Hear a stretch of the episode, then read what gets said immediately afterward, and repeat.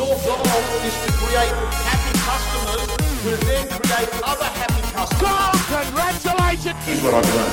The best of the best have got the following. We're selling, going, going, gone. So congratulations. Let's have a look at the facts. What's your goal for the next six months? Guys and girls, we've got a great podcast or webinar tonight, and that is a, a live stream actually. And I'm going to talk to you about seven ultimate laws of power. You can use these laws in business, you can use them in politics, you can use them in the dating game, you can use them in any area of life. Hey David, how are you all? So let's move into this, guys and girls. And by the way, I was talking to a guy today at the airport slash on the plane afterwards, and we had a very good conversation about why real estate agents drive nice cars.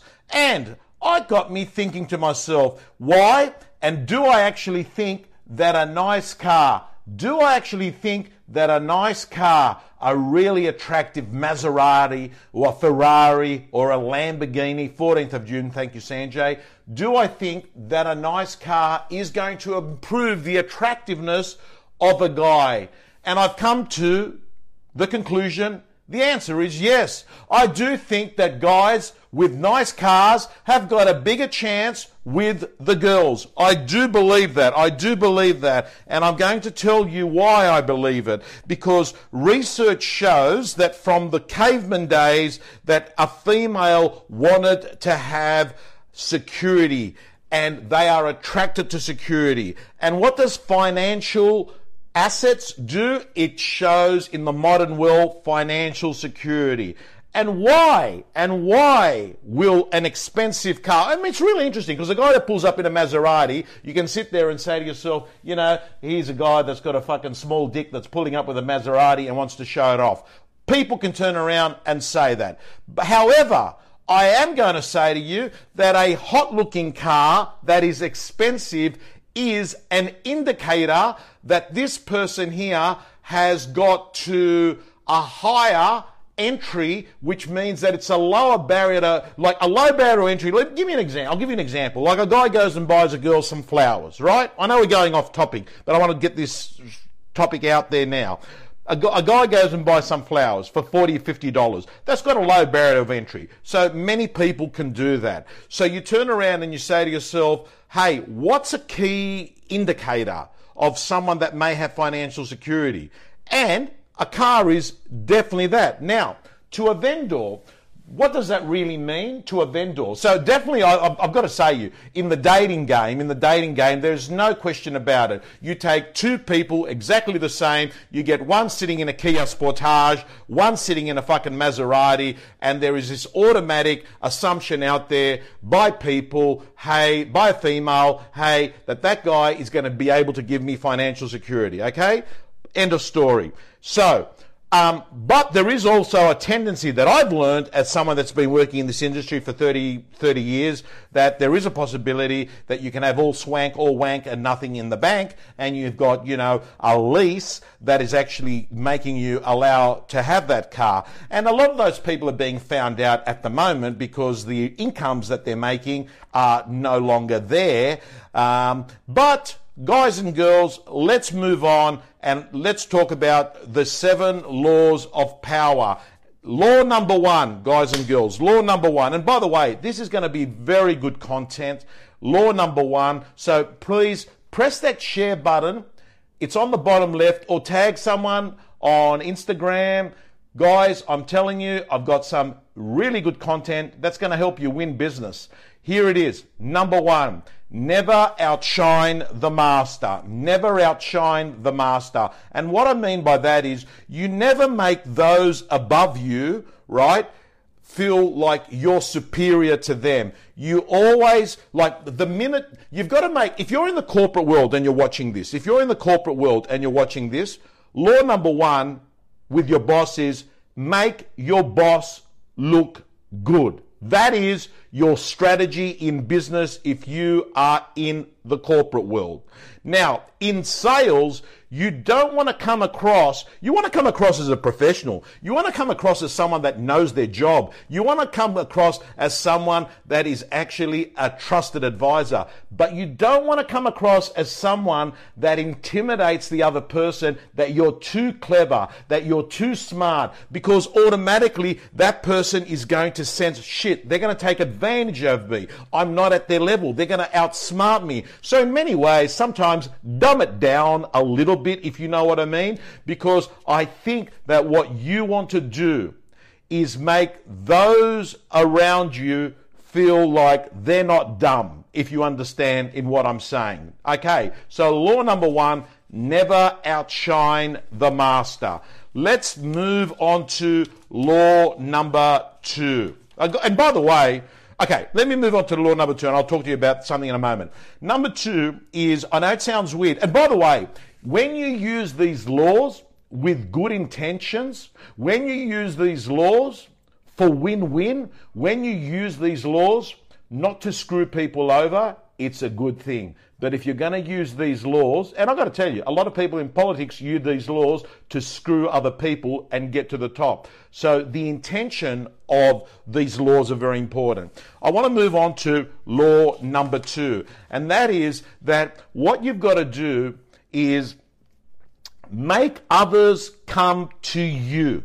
Understand this law. Make other people come to you.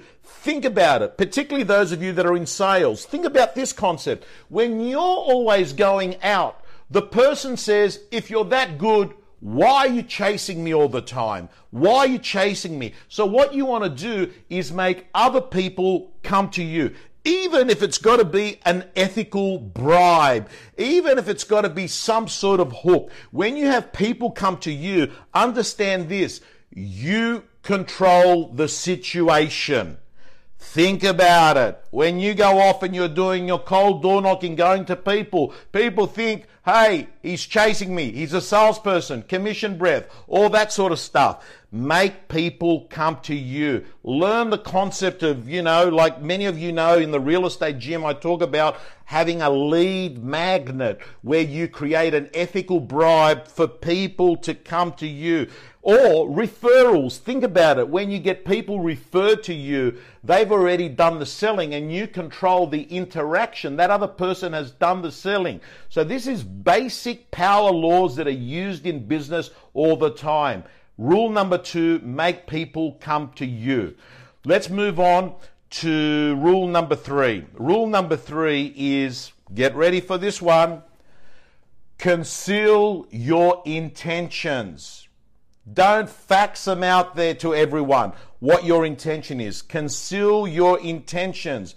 And what I mean by that is you do have to keep people a little bit, keep, keep people a little, have, have the balance of keeping people in the dark by never revealing your true purpose behind all your ac- actions. Or what happens is people, what they do is they put a guard on. Let me give you the classic example in real estate on a Saturday a buyer comes to an open home. The buyer walks into the open home, and the agent, who's been trained very well, uses some good dialogue and language and says something like this um, Can I ask you, have you sold from where you've come from yet? And the client says, No, not yet.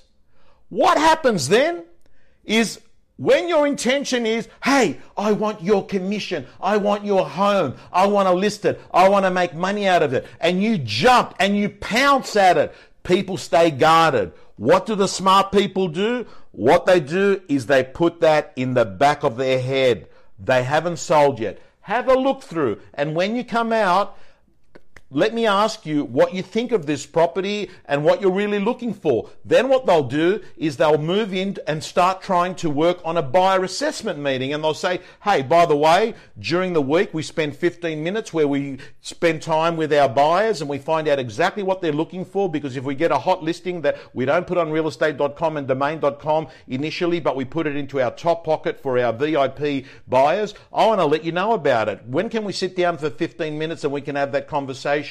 Next step, you make an appointment. Next step, you say, by the way, we like to do that at people's houses where we can sit there in privacy and at the same time I can have a look at your home and I can see the sort of home that you're attracted to. What's your address? Next thing you know is you've got an appointment at their home to talk about their next purchase. But guess what? While you're there, they start asking you about what do you think about my home? What do you think it's worth? So guys and girls, golden rule Conceal your intentions. Don't sit there and pounce. That's what the smart people do. Same with chasing a girl or a guy. I've got to say to you, you've got to, yes, show some signs, but then pull back a little bit. Because what actually happens is if you're, if you're a single guy there, if you're a single guy there that's watching this right now, understand it. If you just go out there, chase, chase, chase, chase, chase, what's going to happen is, hey, the girl's going to sit back and say, hang on a second, this guy's creepy. This guy's desperate. This guy here sounds like he is going to be a stalker. So what do you do? You put some signals there and then you back off. Be a little bit unpredictable. People like that and they think, shit, what was that about? I thought he liked me. He's pulled back a little bit. Man, I'm telling you, be unpredictable because otherwise you're going to come across as either desperate or boring. Move on. Number four. Number four. Let's talk about number four. And that is, I know this sounds weird. By the way, guys and girls, if you're enjoying this rant and you're finding this content useful, bring someone else in there or share the rant. Let me tell you, number four, seem dumber than your target. seem dumber than your target. No one likes feeling stupider than the next person. Do you understand that? Seem so so one of the things you want to do is that if if you come across super smart, right? What happens is people put their guard up because people don't want to be taken advantage of. So what I suggest is be yourself. And for me, you know, like I'm not the smartest person in the world. So I, when I am myself, I'm not normally too much smarter than the client. And people like that. You're more approachable that way. But that is a golden rule. Seem dumber than your target.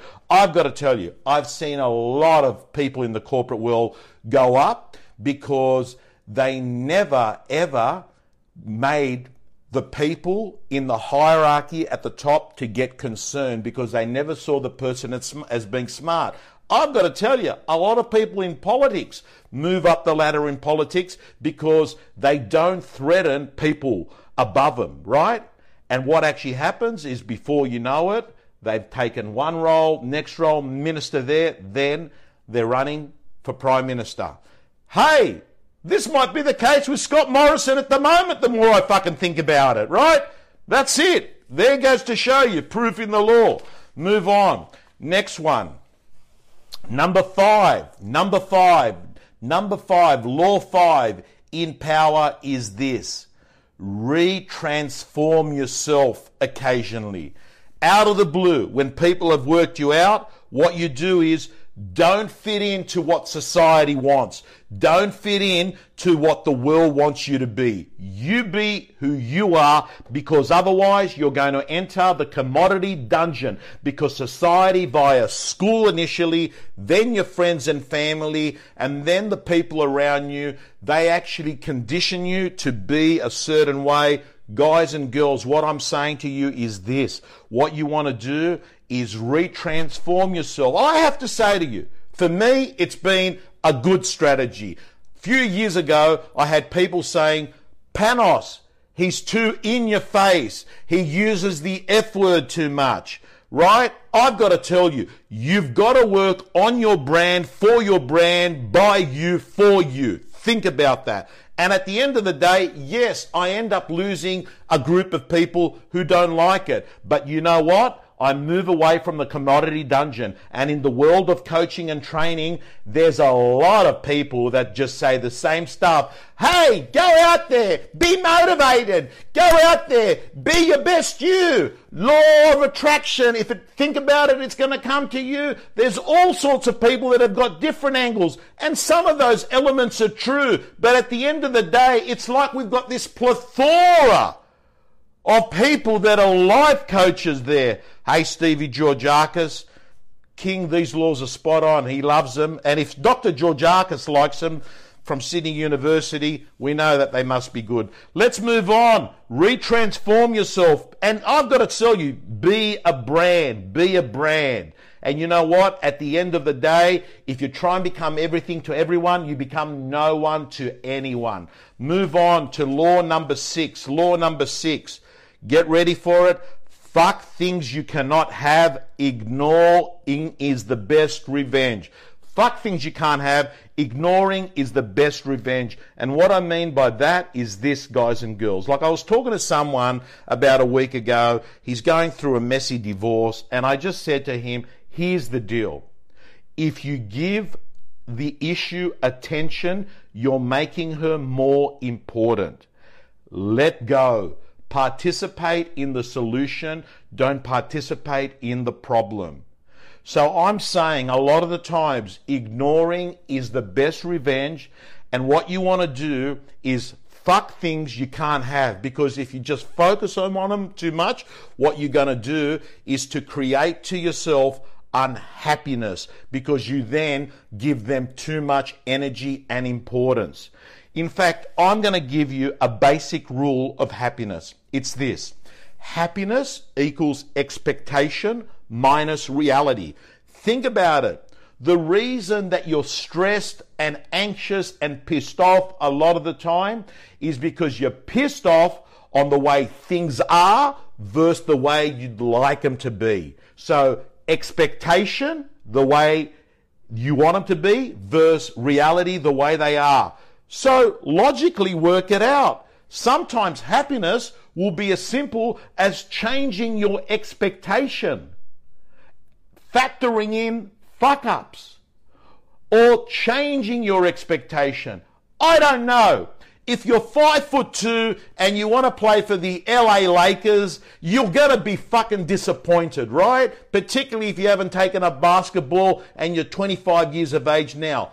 Change your expectation. Maybe, I don't know, if you're five foot two, I don't know, fucking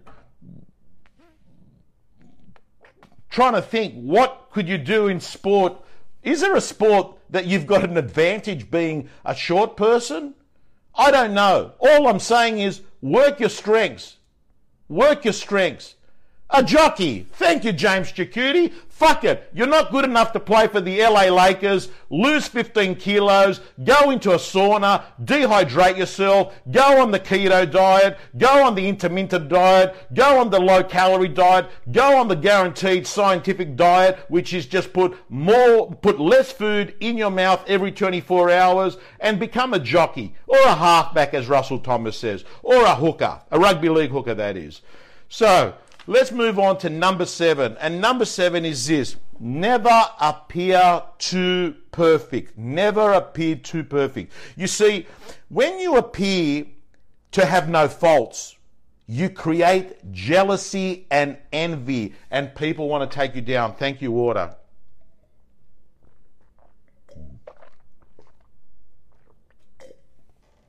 Thank you, Don, John Manners. You see, I mean, when you admit to a weakness, you come across more human and more approachable, right? And I think people like that. When you appear perfect, people don't like that. People people get jealous. And there's a saying, everyone wants to see you do good till you're better than them. That may or may not be true for some people, but I think it's true for a lot of people. So, guys and girls, I've given you seven laws. You get the drift. I also want to let you know that Susan has asked me to answer seven questions to people about the real estate gym. It appears that a lot of people came back to work last week or this week and they've asked me questions about the gym. So I'm just going to do a very quick Q&A and then I'm going to finish off with an interesting story. Number 1. What will you miss any part of the gym if you join now? No, everything that's been in the gym since 2015 will you will have access to. Number 2, I am new to real estate. How will it help me? Well, Josh Tosselin has just come on. Josh Tosselin did 100 sales. He's 24 years of age. He wrote over a million dollars in GCI in Quakers Hill. That's what the real estate gym does for a fucking new person. Second year in real estate. And fucking Josh Tesselin, you tell me what you think of the real estate gym in there in a comment. You tell me 10A Jane. I'm looking at all the people that are on there. That's what it does. It gives you a template to write a million bucks within three years. And what if you're an experienced and what if you're an experienced agent? How will the real estate gym help you if you're an experienced agent? Very simple. You're going to rip off and duplicate the templates and the content and the strategies and the letters that successful agents are already using. And what you're going to do is they went through 15, 20 years of trial and error, trial and error, and you're going to bloody get it done in bloody one video when you watch what they would have done if they joined in real estate uh, in year one. Number four, if I don't join now, when is the next public intake? Well, if you don't join now, the next public intake will be in June 2019. Next question is What's the best part of the real estate gym? I have to say to you, thank you, Sanjay. I have to, and thank you, Bernard. Bernard's a real estate gym member and he's a bloody broker, broker of the year. Let me tell you, um, and Matt Steinway saying it should be a thousand a month. Absolutely, hundred percent, Matty. We, Matty, me and you should be charging ten thousand dollars a month, brother. The content there. And by the way, check out Matt Steinway's training work. Check out everything. He's one of the few people that I actually say his audio matches his video. Next thing is, um, what's the best part of the real estate gym? I've got to say to you, for me, it's my prospector my prospector. I love the tool, and that comes part of your gym. I love the tool, and thank you, Sonia. Speaking at AREC this year too, Sonia, we're looking forward to it. I love the fact that you can measure your prospecting. Why? Because it's a compliance tool. What you measure, you manage, and what gets scheduled gets done. And my prospector works on mobile, works on iPad, on your desktop. And if you're someone that's got call reluctance, prospecting procrastination, you should have the gym just because of my prospector because it measures your prospecting. And Taney Jane just talked about it. Michelle Kurz talked about it. You can see. I've got to tell you, in the REB top 100 agents, most of them have been gym members or gym members now. And let's move on. Uh, one last question. When should I start seeing results? You, if you're a new agent, you should be getting results within 12 months. If you're uh, uh, experienced agent because you've already got a decent base. It should be within about six to eight weeks. Guys and girls, the real estate gym is $620 per year or $65 a month. I know that this is the close up week for 2019. Guys and girls, Susan's got the link, or just go to, just look at the link on the comments www.realestategym.com au. It works out being the investment is about three coffees a week. And guys, um, I'm going to leave it at that. And I'm just going to say thank you so much for everything, your attention. Um, um, and I just want to, you know, share that final story on um, happiness. And I'm just going to say to you, listen to me very, very carefully, guys and girls. Um, you don't control whether shit happens to you. You don't control whether you're in an accident or whether you get a certain illness, but you certainly control whether you stay down. Falling down is not an option, staying down is. And I'm going to say to you, guys and girls, that